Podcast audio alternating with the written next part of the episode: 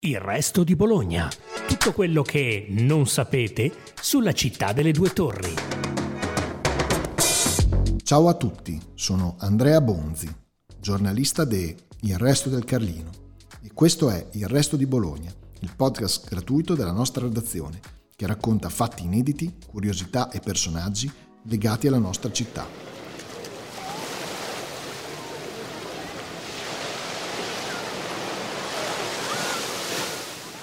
Le domeniche d'estate della Belle Époque al Lido di Casalecchio.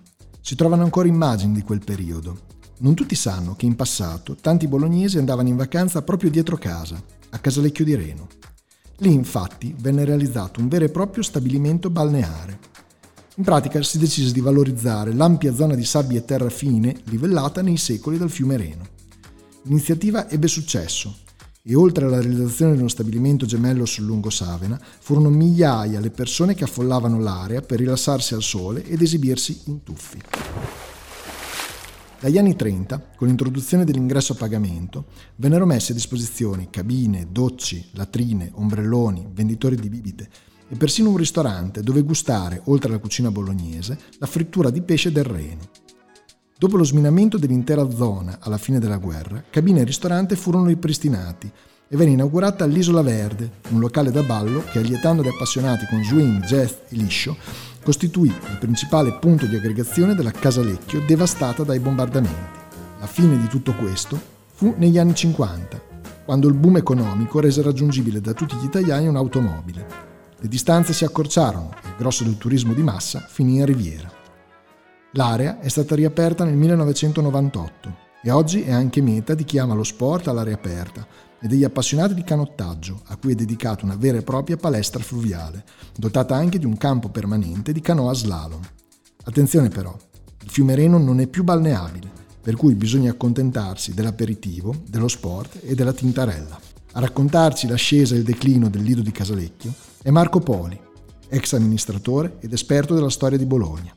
Ascoltiamolo attentamente, perché racconta di come gli italiani hanno cambiato il loro modo di andare in vacanza. Pronto? Come andiamo? Sì, bene.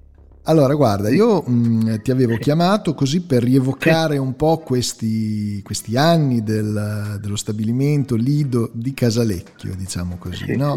Allora, da dove possiamo iniziare?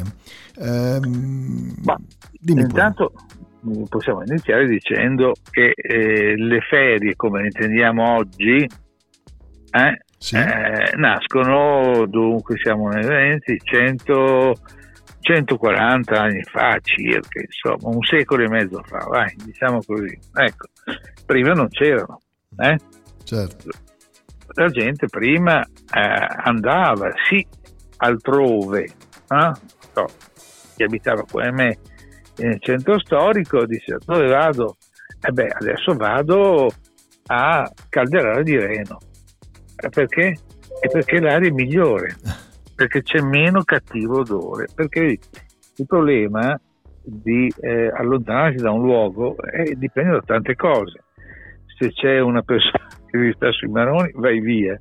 Se c'è l'inquinamento olfattivo, perché quello è l'inquinamento dell'epoca, dici vado dove non c'è l'inquinamento olfattivo. Certo. Immaginare di vivere in una città eh, con le vie strette strette, dove si potevano tranquillamente allevare non solo le galline, no? queste le hanno allevate fino all'inizio del Novecento, eh, ma anche i maiali, no? anche i maiali avevano la loro casetta avere il loro spazio, eccetera. E poi ovviamente cavalli, eccetera. Quindi immaginare quale era la, la pulizia, diciamo così, non certo. so come dire, senza, senza dimenticare poi, eh, senza dare la colpa sempre agli animali, anche gli esseri umani, eh, i loro, eh, insomma, le fogne allora non è che fossero come oggi, eh? quindi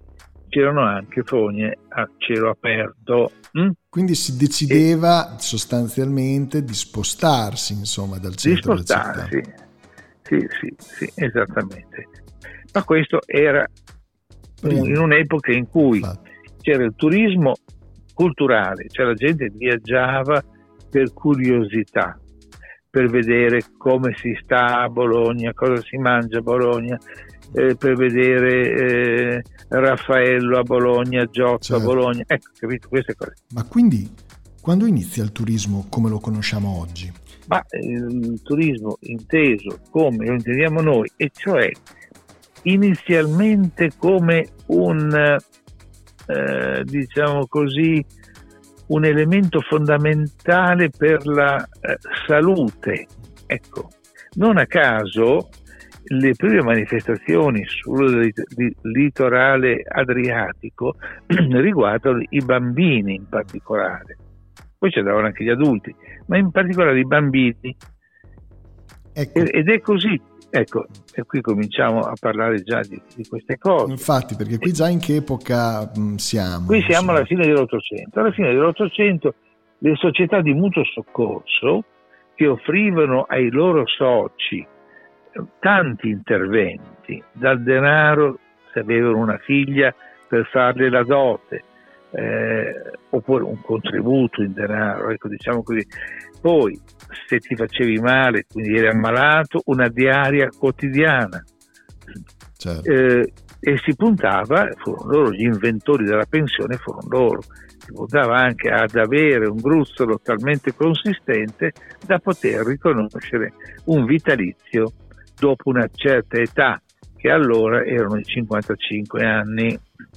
Ecco, quindi furono loro a ispirare il governo poi a provvedere alla pensione certo.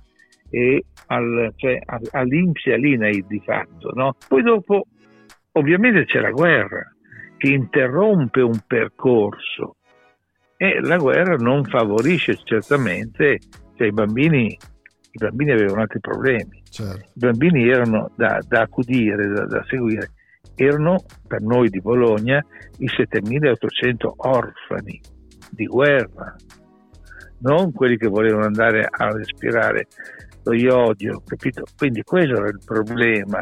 Ogni epoca ha le sue gioie e le sue sfortune, diciamo così. Eh. Ecco, poi però eh, si passa eh. sostanzialmente agli anni 30, si può dire, infatti. Si passa al fascismo. Prima ancora che il fascismo avviasse il turismo di massa, privilegiando ovviamente bambini, eh?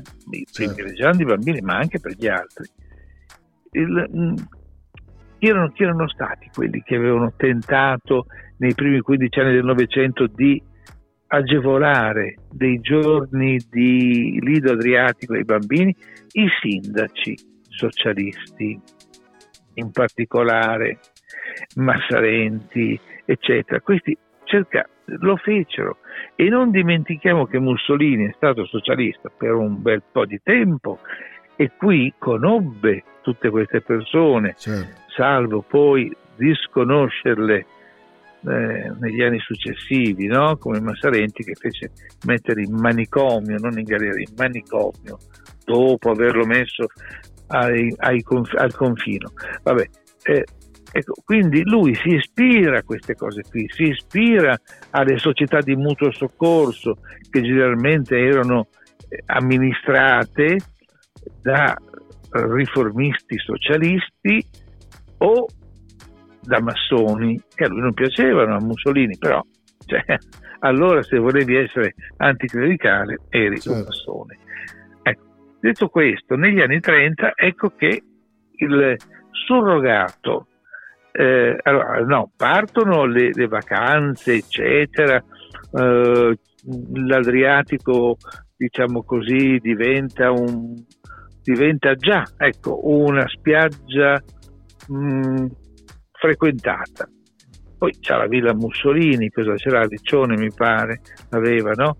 Eh, poi, e, poi, e, poi le colonie Ecco, e questa è l'intuizione che ha, che ha il fascismo di creare non solamente qualche giorno, no, creare una continuità di presenza di bambini, bambini ma voglio dire dalle elementari fino alle medie inferiori, ecco, bambini e bambine, e fanno per esempio i, i siluri cosa sono pure a cattolica non mi ricordo ah, dove sono esattamente quelle tre strutture puntate verso la Jugoslavia che chiamarono i siluri e poi le tantissime le tantissime altre colonie fatte dal regime e dalle parrocchie e gli adulti invece dove andavano in vacanza?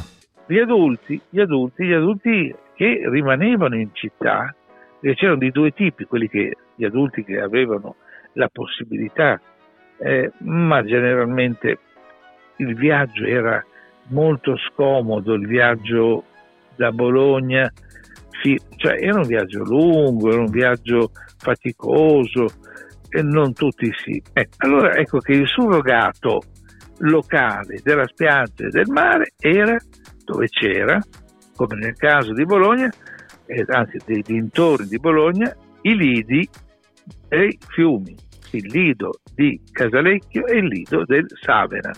Ecco, ma erano veramente erano dei veri stabilimenti in qualche modo sì, questi? Sì, sì, sì. Allora, erano raggiungibili in bicicletta o col tram.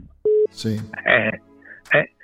Poi, anche a Bologna, non solamente in Romagna, anche a Bologna c'erano dei, dei piccoli imprenditori che dissero, oipla, qui si possono fare dei soldi.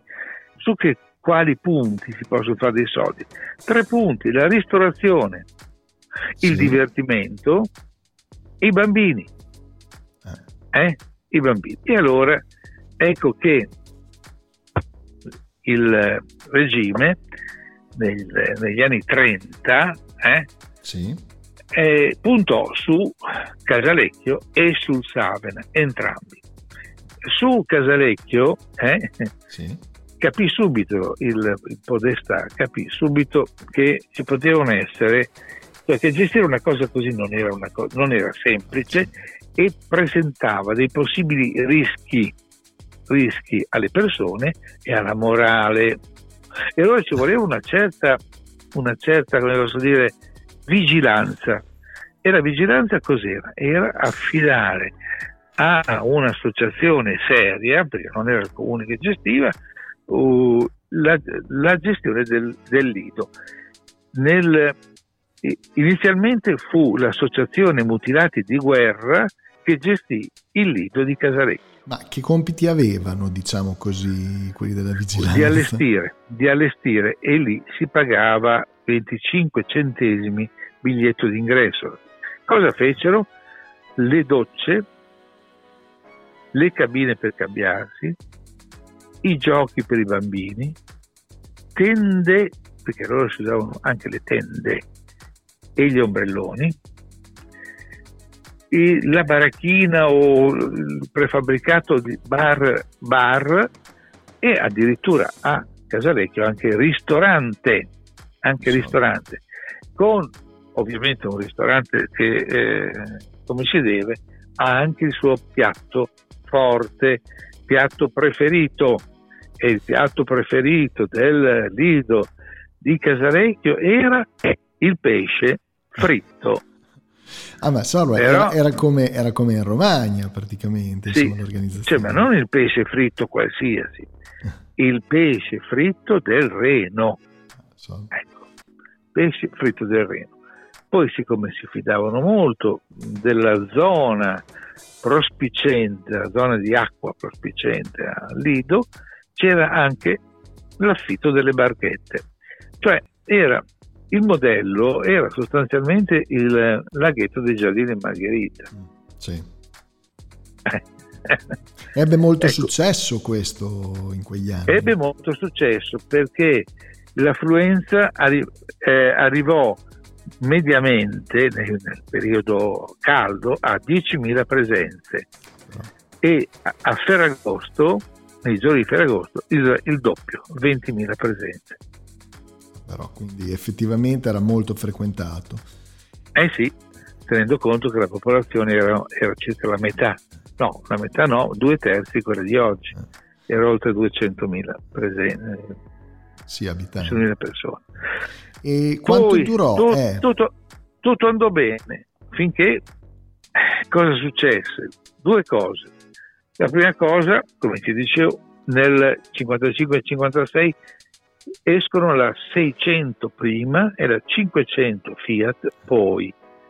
E ovviamente, siccome l'avevano in tutto il mondo, l'automobile, tutto il mondo eh, a cui l'Italia faceva riferimento, ovvia, ecco che eh, poi c'erano le accorsi su automobili, avevamo i campioni, Ascari, eccetera, eccetera, ecco che l'automobile diventa il sogno degli italiani. E sull'automobile si carica tutto, dal, dalle, dalle, cose necessarie eh, per il mare fino alla suocera, a tutti i figli, eccetera.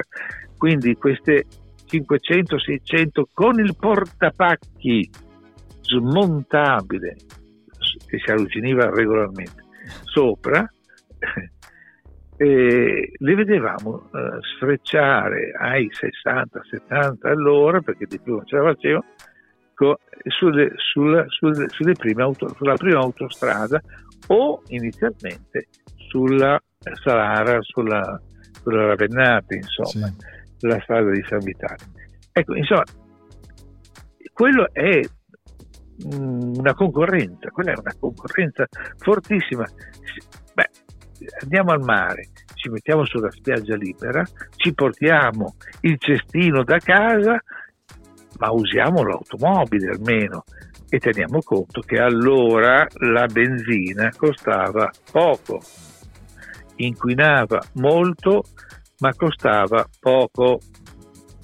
Sì, quindi diciamo che questo favorisce gli spostamenti e quindi certo. dà un raggio d'azione più ampio alle famiglie che possono direttamente certo. raggiungere la riviera. Insomma, certo, c'è, ma, ma vedi, questo, questa è la storia.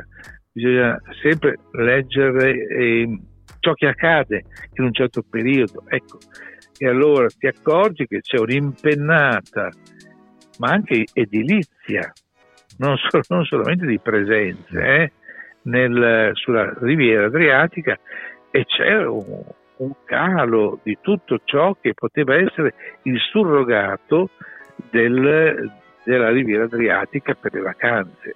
Ecco, addirittura, eh, visto il successo, visto il successo del Lido di Casalecchio, il PNF, il partito fascista, attraverso i suoi gruppi rionali che eh, erano molto attivi, eh, tenendo conto che eh, come oggi esistono l'ARCI, il WISP, sì. tutte quelle cose lì, allora c'era l'OND, eh, Opera Nazionale Dopo Lavoro. Era, era il, il, adesso non so come, era l'ARCI, il WISP del, sì, certo. dell'epoca, insomma. E allora fu, l'OND a gestire il lido di Casalecchio, no, di, di, di, di Savena, che era meno bello, però era raggiungibile più facilmente col tram, perché il tram arrivava proprio lì, o con la bicicletta, mh? Hm?